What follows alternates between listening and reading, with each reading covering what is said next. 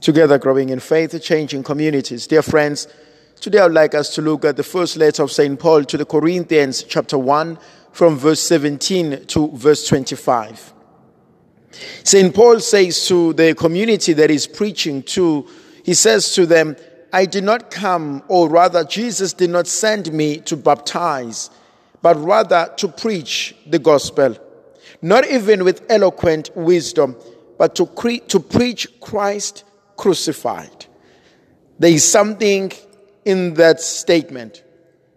He says to the community of believers or to the community that he meets in Corinth, I did not come just to baptize.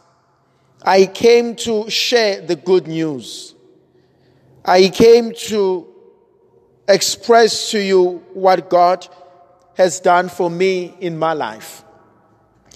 And I think that's one of the most important instruments of our evangelization to share with the people the marvelous works that the Lord has done for us in our lives.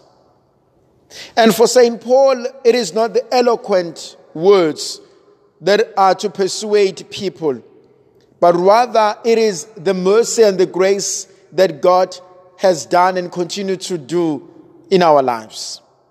Dear brothers and sisters, as I was preparing for this reflection, it struck me so well that the Lord is able to do something absolutely great in the midst of a disaster. That God is able to work in our lives even when we ourselves are giving up. That the Lord is able to raise from the ashes something marvelous and something so great. I look into our own lives and I say to myself, to myself, in as much as we may have had bad experiences this year, in as much as we have lost quite a number of things and those whom we love, can we not still see the hand of God in the midst of it all? That in the midst of it all, the hand of God has always preserved us. That He has protected us, that He has given us new life, He has given us new lease in life. He has made known to us things that are no longer important.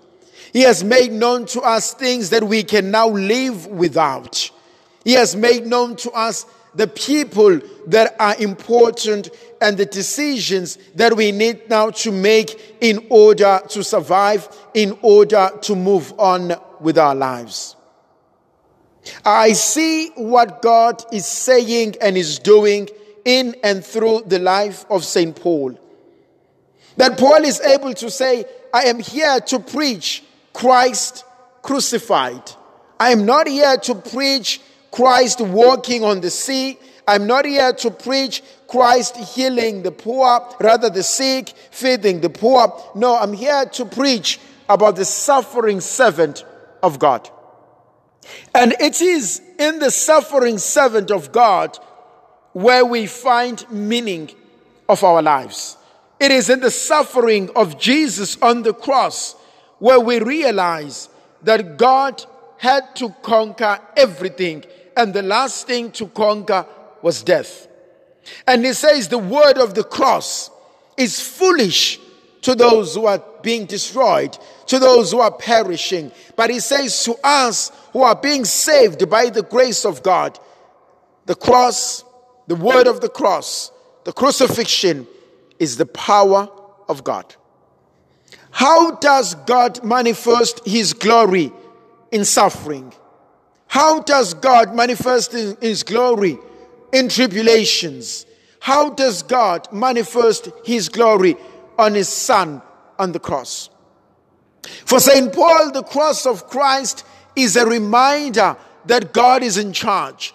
The cross of Christ is a reminder that God brings everything, He draws everything back to Himself. The cross of Christ for St. Paul is a reminder that God will conquer everything in our lives. And so St. Paul says, I want to preach about the wonders that God has done for me in my own life.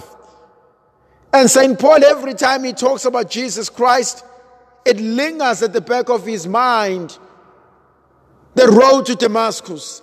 It lingers at the back of his mind his conversion story. It lingers at the back of his mind how wonderful God has been for him. He knows what God has done for him. My dear brothers and sisters, quite a number of people are willing to celebrate with us, but they do not know the cost. If you go to our gospel today, in the Gospel of Matthew, chapter 25, they say the kingdom of God may be likened to the ten maidens. Five had lamps without oils, while the other five had lamps with oils. Quite a number of people are able to celebrate, but they do not know the cost. Quite a number of people are able to, to, to cherish you, but they do not know what you've been through. But the mercy of God allows us to realize, to take stock of our own lives, to ask ourselves, in as we preach Christ crucified, in as much as we preach about the good news of God, do I have all that it takes in order for me to manifest the glory of God? In the gospel, you find that the virgins, they all have lamps and they think their lamps are good enough. And yes, they were. But will their lamps without the oil takes them to the next level? And that's where the difference lies. That all of us are here at the mercy of God. Everybody gets up in the morning from their beds. But by the time we go back to our own beds at night, have we achieved that which we were supposed to have achieved? Have we lived our lives to the full? Do I have enough oils to take me through tomorrow? Do I have enough oils to take me to the mercy and to the promises of God?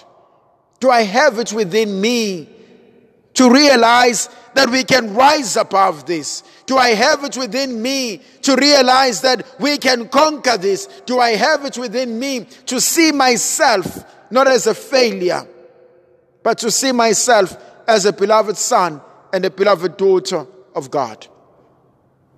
And St. Paul, in as much as Jesus in the gospel, they teach us that all is possible. They teach us that sometimes in suffering, there is a lesson to be learned. Sometimes in being deprived of something, there's a lesson to be learned.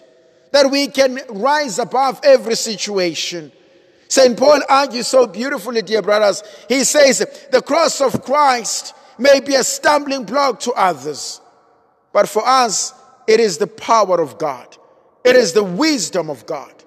And Paul makes a fundamental distinction between us and God. He says the foolishness of God is wiser than any human wisdom. What we think is the foolishness of God in comparison to human wisdom, in comparison to us being clever, God outweighs us. He says the weakness of God is stronger than human strength. And for me, that's powerful because sometimes we rely on our own wisdom, we rely on our own strength. We say, No, I can do this. We think we are far more clever than God. Now I will think it through. I will sort it out myself. And Paul says, okay, if you think you're clever, just rely on God's stupidity. Go on his foolishness, because his foolishness, trust me, will outweigh your own human intelligence. You've only lived for a couple of years. God has lived since eternity. And sometimes we want to take things into our own hands. Sometimes we become impatient with God. Sometimes we become impatient with each other and we say, No, I've got this, I'm, I'm going to do this. And, and St. Paul says to us, Well, use the weakness of God because his weakness is far more greater, far more stronger than any human strength. May we find mercy in God.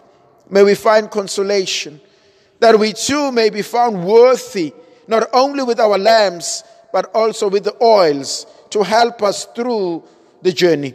That we can stay throughout the night and see that which God has in store for us. That we can go through this pandemic, that we can go through this year, and one day we can go back to God and say, Yes, it was terrible, but God was amazing. May the Queen of Heaven pray with us and for us.